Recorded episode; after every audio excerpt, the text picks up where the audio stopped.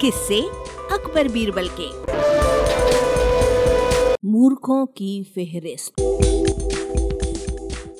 बादशाह अकबर घुड़सवारी के इतने शौकीन थे कि पसंद आने पर घोड़े का मुँह मांगा दाम देने को तैयार रहते थे। दूर दराज के मुल्कों जैसे अरब, पर्शिया आदि से घोड़ों के विक्रेता मज़बूत व आकर्षक घोड़े लेकर दरबार में आया करते थे। बादशाह अपने व्यक्तिगत इस्तेमाल के लिए चुने गए घोड़े की अच्छी कीमत दिया करते थे। जो घोड़े बादशाह की रुचि के नहीं होते थे, उन्हें सेना के लिए खरीद लिया जाता था। अकबर के दरबार में घोड़े के विक्रेताओं का अच्छा व्यापार होता था। एक दिन घोड़ों का एक नया विक्रेता दरबार में आया। अन्य व्यापारी भी उसे नहीं जानते थे।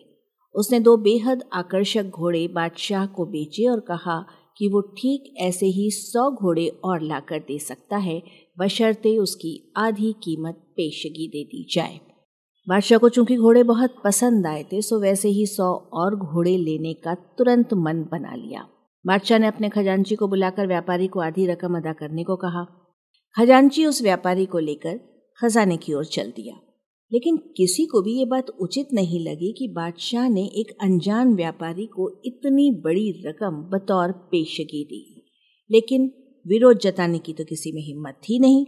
सभी चाहते थे कि बीरबल ये मामला उठाए। बीरबल भी इस सौदे से खुश नहीं थे। वो बोले, हुजूर, कल मुझे आपने शहर भर के मूर्खों की सूची बनाने को कहा था। मुझे खेद है कि उस सूची में आपका नाम सबसे ऊपर है। बादशाह अकबर का चेहरा मारे गुस्से के सुर्ख हो गया। उन्हें लगा कि बीरबल ने भरे दरबार में विदेशी मेहमानों के सामने उनका अपमान किया है। गुस्से से भरे बादशाह चिल्लाए, तुम्हारी हिम्मत कैसे हुई हमें मूर्ख बताने की? क्षमा करें बादशाह सलामत। बीरबल अपना सिर झुकाते हुए सम्मानित लहजे में बोला, आप चाहें तो मेरा सर कलम करवा दें।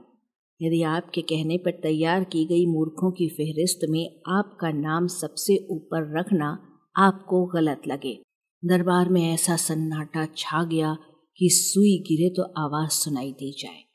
अब बादशाह अकबर अपना सीधा हाथ उठाए, तर्जनी को बीरबल की ओर ताने हुए आगे बढ़े।